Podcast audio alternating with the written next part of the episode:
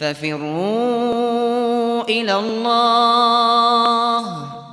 إني لكم منه نذير مبين. بسم الله الرحمن الرحيم. الحمد لله رب العالمين. والصلاة والسلام على المبعوث رحمة للعالمين. نبينا محمد وعلى آله وصحبه ومن تبعهم بإحسان إلى يوم الدين. أما بعد. Kaum muslimin dan muslimat, para pendengar dan seluruh pemirsa yang menyaksikan acara ini. Assalamualaikum warahmatullahi wabarakatuh.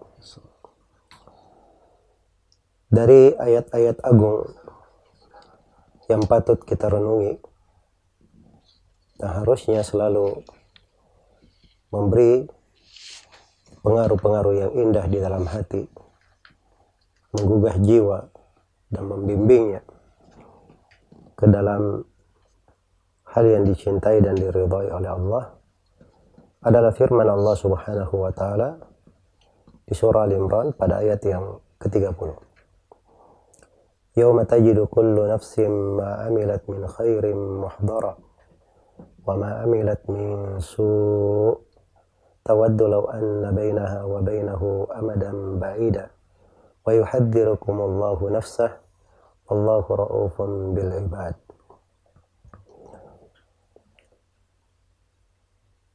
Ingatlah akan hari di mana setiap jiwa mendapatkan balasan akan segala kebaikan yang telah dia kerjakan.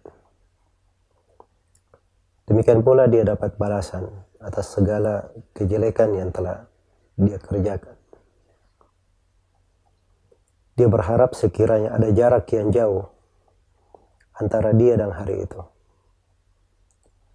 Dan Allah memperingatkan kepada kalian akan dirinya.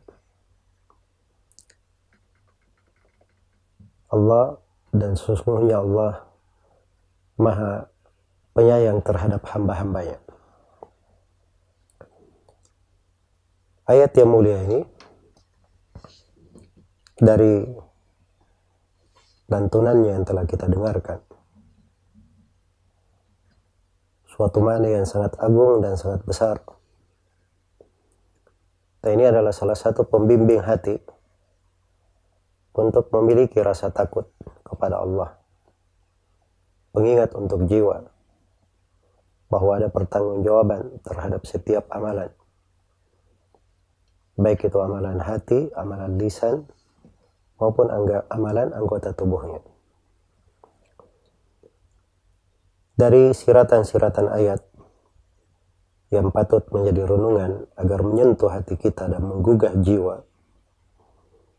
Yang pertama adalah kepastian bahwa setiap amalan itu akan ada pembalasannya. Ada perhitungan dan hisapnya itu adalah suatu hal yang dipastikan.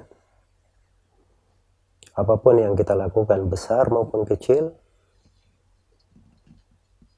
maka itu ada perhitungannya. Inna Allah la yadlimu mithqala dharrah wa in taku hasanatan yudha'ifha wa yu'ti min ladunhu ajran 'azima. Sungguhnya Allah tidak pernah menzalimi amalan walaupun sebesar darah telur semut. Maksudnya sekecil apapun amalan itu. Allah tidak akan pernah membalimi siapapun. Kalau dia akan datang dengan kebaikan, maka akan dilipat gandakan oleh Allah. Subhanahu wa ta'ala. Allah subhanahu wa ta'ala berfirman, وَنَضَعُ الْمَوَازِينَ الْقِسْطَ لِيَوْمِ الْقِيَامَةِ وَلَا تُظْلَمُ نَفْسٌ شَيْئًا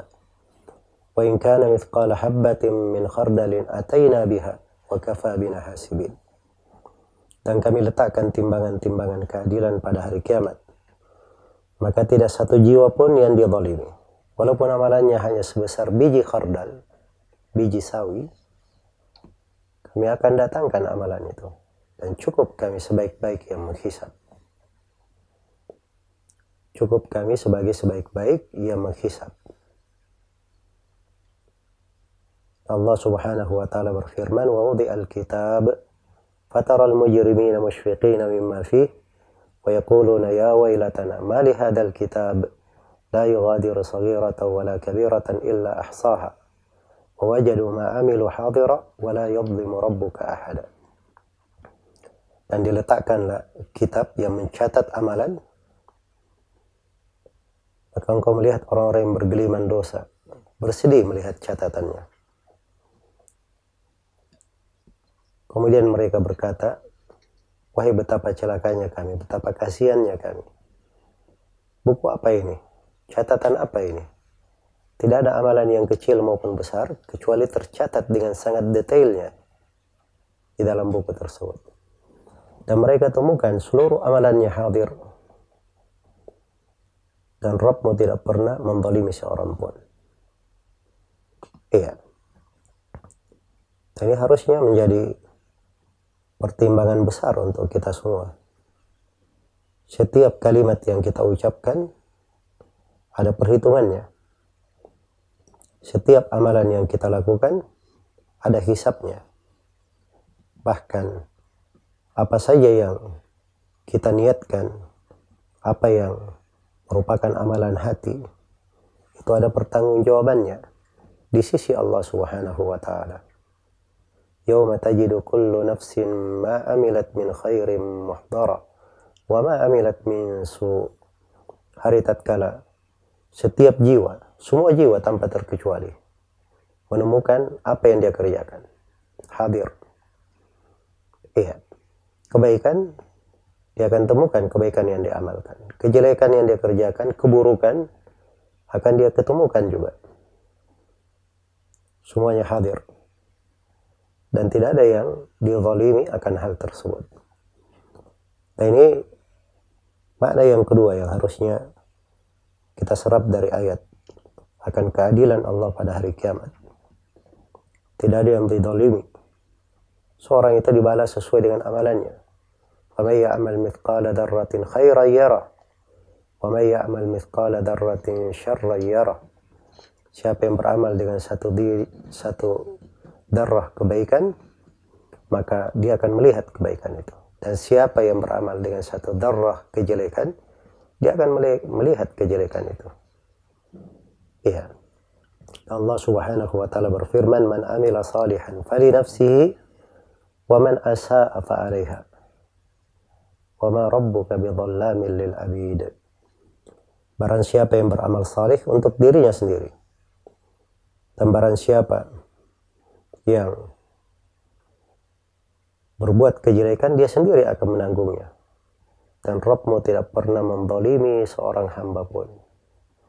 Tidak ada yang didolimi. Apa yang dibalas untuknya itu amalannya dia, amalan dia sendiri. Sebagaimana firman Allah di dalam hadits Qudsi, riwayat Muslim dari Abu Dar Al-Ghifari radhiyallahu taala anhu, Rasulullah SAW meriwayatkan dari Allah bahwa Allah berfirman dalam hadits ilahi Ya ibadi innama hiya a'malukum. Uhsiha lakum thumma waffikum iyaha faman wajada khairan falyahmadillah. Wa man wajada ghaira dhalik fala yalumanna illa nafsa Wahai hamba-hambaku sungguhnya itu adalah amalan-amalan kalian sendiri. Aku hitung dengan sangat detailnya kemudian aku cukupkan pembalasannya, aku sempurnakan pembalasannya terhadap kalian.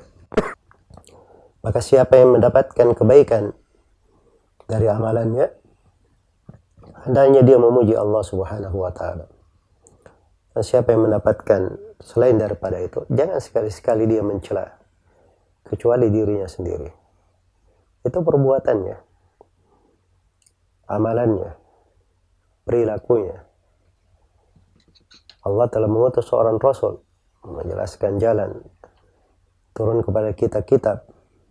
Al-Quran menjelaskan segala sesuatu. Jadi kalau ada kekurangan ada hal yang menimpa dirinya itu dasarnya kembali kepada dia sendiri. Keteledorannya kelalaiannya kealfaannya penelantaran yang dia lakukan. Sallallahu alaihi wasallam maka harus dia tahu bahwa Allah Subhanahu wa taala Maha Adil.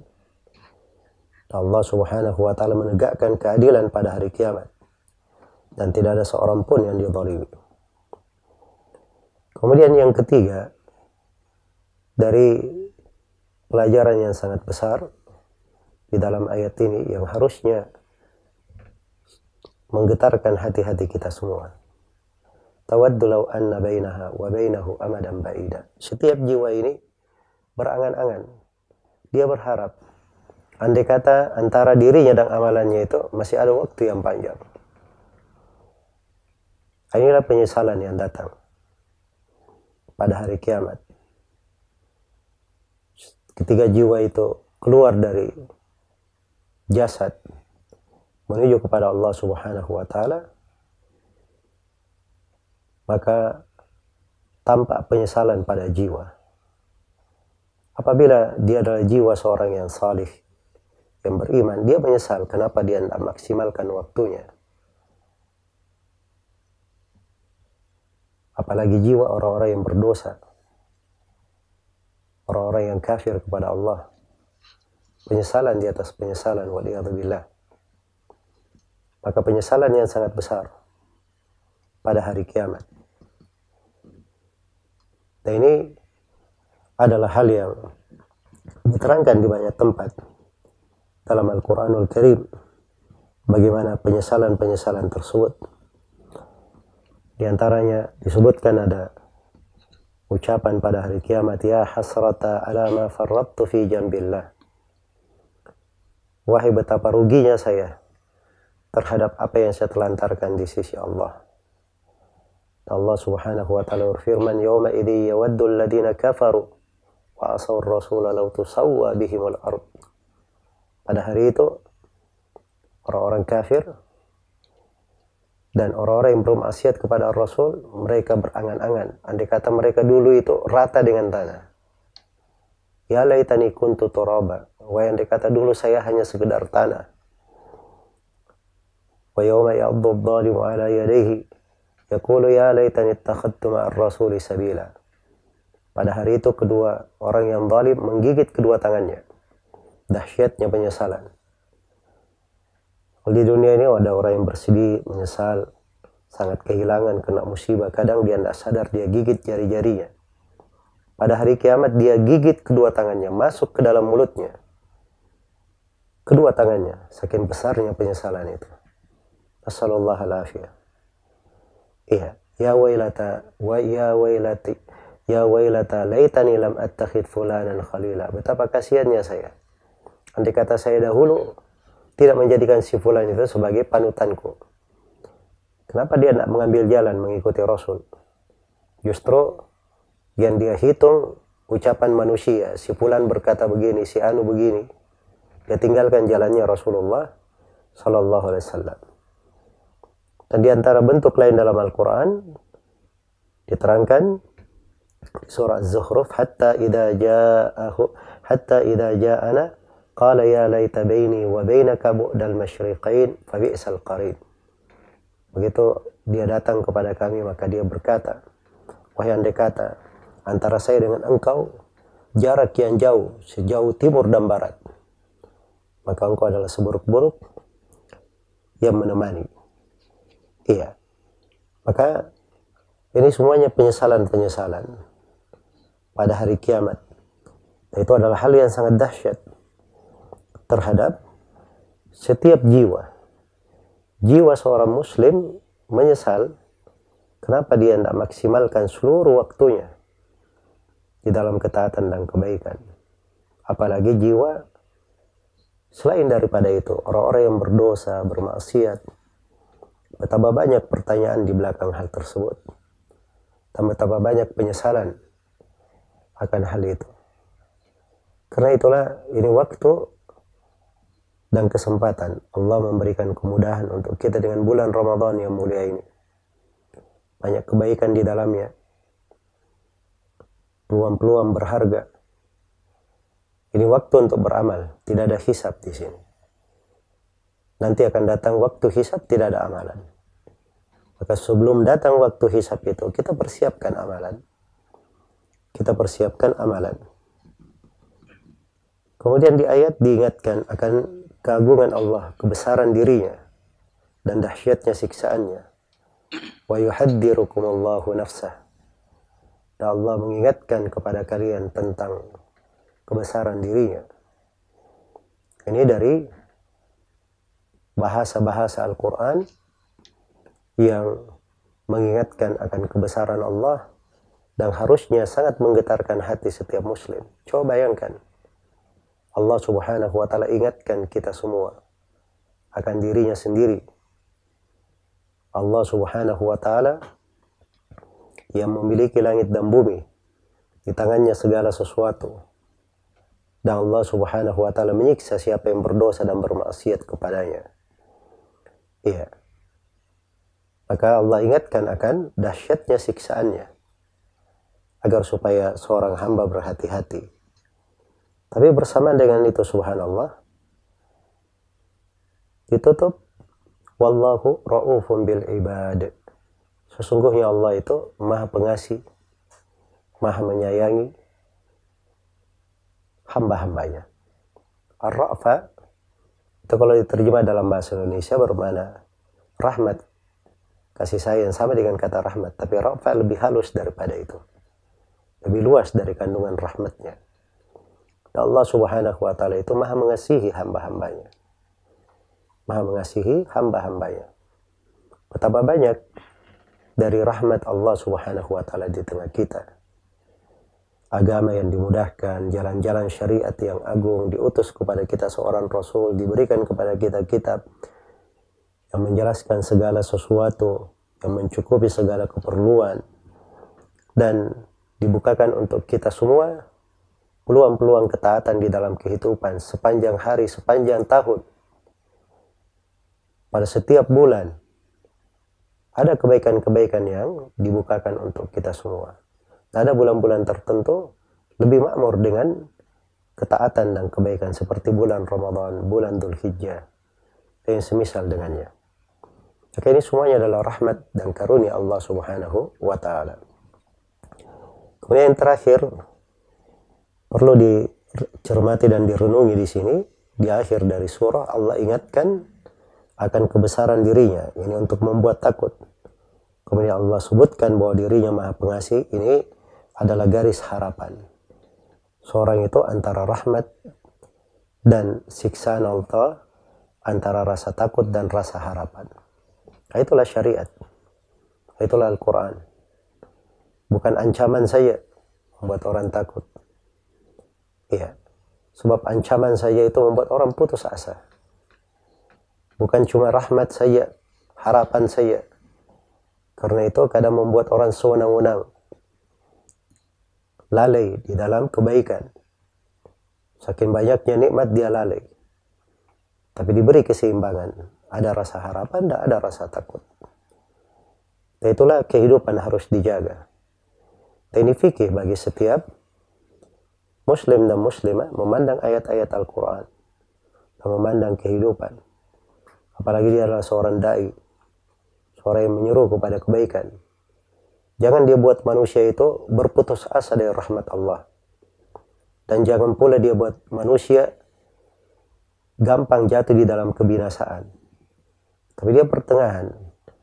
Dia beri peringatan agar supaya lurus di atas jalan dan diberi harapan supaya seorang bersemangat kepada kebaikan. Nah ini makna-makna yang sangat agung dan ayat ini dari dasar penting mengobati hati, memberi rasa takut di dalam hati.